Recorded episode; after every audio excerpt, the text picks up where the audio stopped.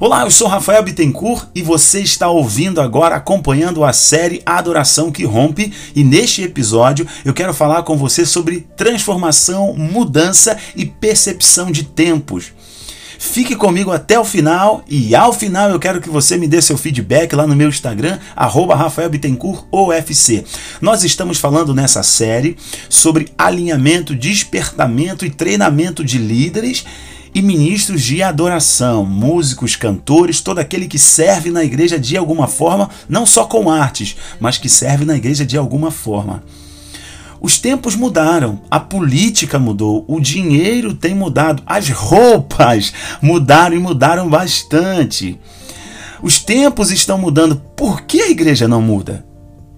Ok, eu estou fazendo essa pergunta para você porque me parece que as pessoas são muito apegadas a uma visão litúrgica, uma visão de dinâmica de culto e de liturgia, como se essa liturgia fosse a única estabelecida por Deus que dá certo, que é adequada, que é santa, que funciona na igreja. Escuta uma coisa: Deus está fazendo muita coisa bonita através de muita gente que está tendo coragem de revolucionar. Nesse episódio eu quero falar sobre tempo e criatividade.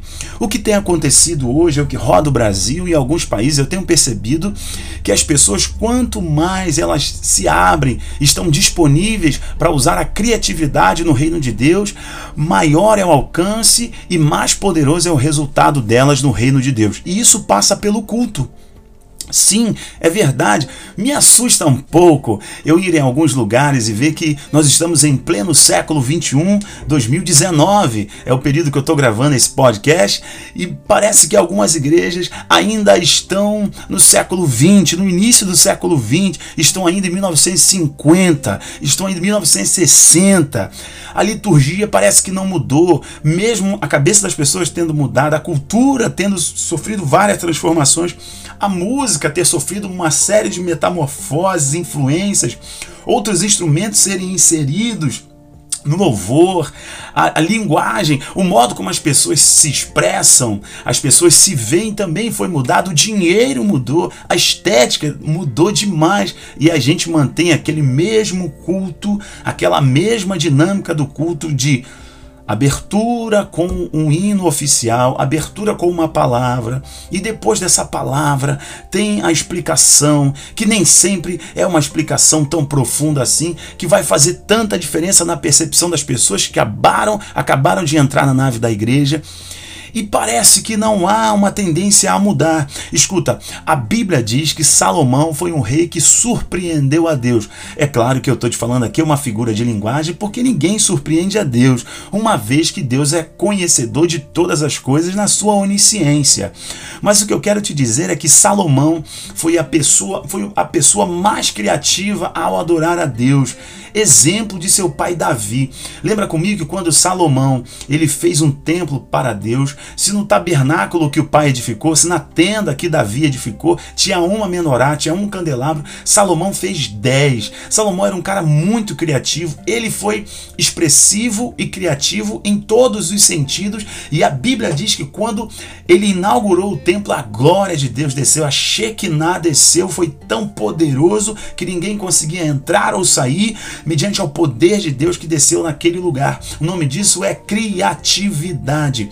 Você precisa ter sobre si a unção da tribo de Issacar. A Bíblia fala sobre uma tribo de Israel, dentre as doze tribos, uma tribo bem pequenininha, sem muita expressão, que na repartição dos territórios ela ficou com uma parte muito pequena, que muitos diriam que seria insignificante mesmo a tribo de Sacar não tendo grande relevância, todas as vezes que Israel ia se locomover, todas as vezes que Israel precisava de um posicionamento sobre os tempos, sobre as épocas e sobre as estações, consultava a tribo de Issacar. A tribo de Issacar tinha percepção dos tempos, das épocas e das estações, ou seja, ela sabia como se mover, quando se mover, em que tempo.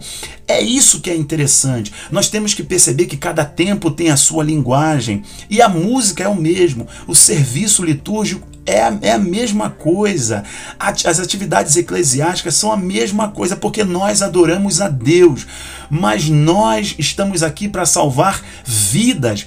Tudo tem a ver com Jesus e com vidas. Nós fazemos fazemos para ele, servimos a ele, adoramos a ele, cantamos para ele, mas para que as pessoas se rendam a ele e reconheçam o senhorio, o amor e a misericórdia dele. E o interessante é que mesmo as pessoas tendo mudado, a nossa dinâmica, a nossa liturgia e o nosso modo de ministrar continua o mesmo.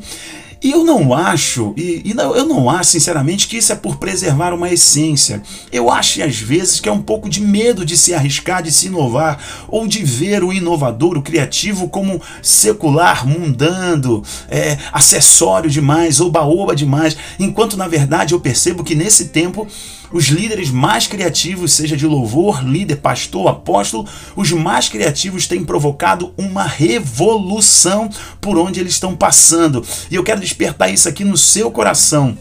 Nesse episódio, busque a Deus para Deus te dar criatividade ao ministrar. Não basta só você inserir uma música que está tá em voga, uma música que está no auge. Não basta só você pintar a parede da igreja de preto e achar que isso é inovação. Não, não é. Se você for uma pessoa extremamente criativa, entender qual é a linguagem, qual é o movimento da nuvem de Deus nesse tempo, você vai fluir na instrumentalidade do Espírito de Deus e ele vai te dar recursos e estratégias ele vai permitir você enxergar esse tempo, a linguagem desse tempo, a mentalidade desse tempo e você chocar com a palavra de Deus com criatividade e óbvio que você vai ter sucesso.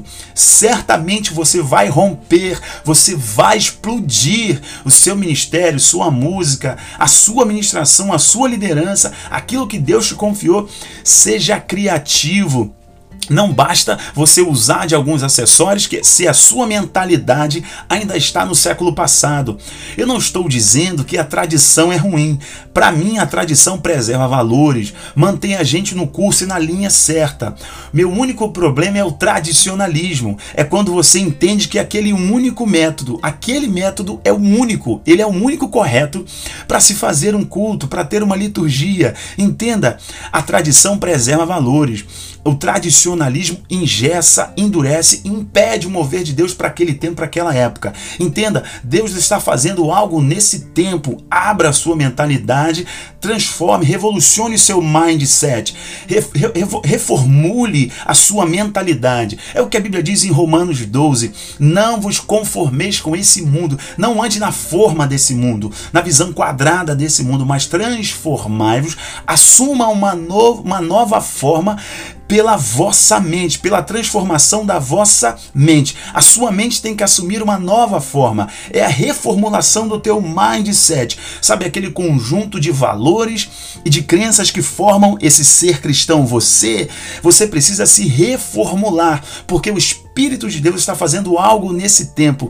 E não tem a ver só com paredes pretas, não tem a ver com roupa apertadinha, não tem a ver sobre falar cara quando está pregando, não tem a ver sobre pintar a igreja de preto, não tem a ver como fazer versões e só cantar versões de ministérios internacionais, não. Tem a ver com entender qual é o tempo de Deus, entender qual é a, é linguagem que o Senhor quer nos conduzir neste tempo. Se você tiver criatividade e ousadia para esse tempo, você pode pintar as paredes da igreja de rosa, de vermelho, de cor de abóbora, de preto e vermelho do meu Flamengo. E ainda assim você vai perceber que algo sobrenatural está acontecendo, porque não tem a ver com acessórios, mas tem a ver com essência. Entenda que Deus tem algo para esse tempo. Mergulhe nessa essência, seja criativo, criativo, se reformule, se reinvente. Você não vai estar ferindo a Deus.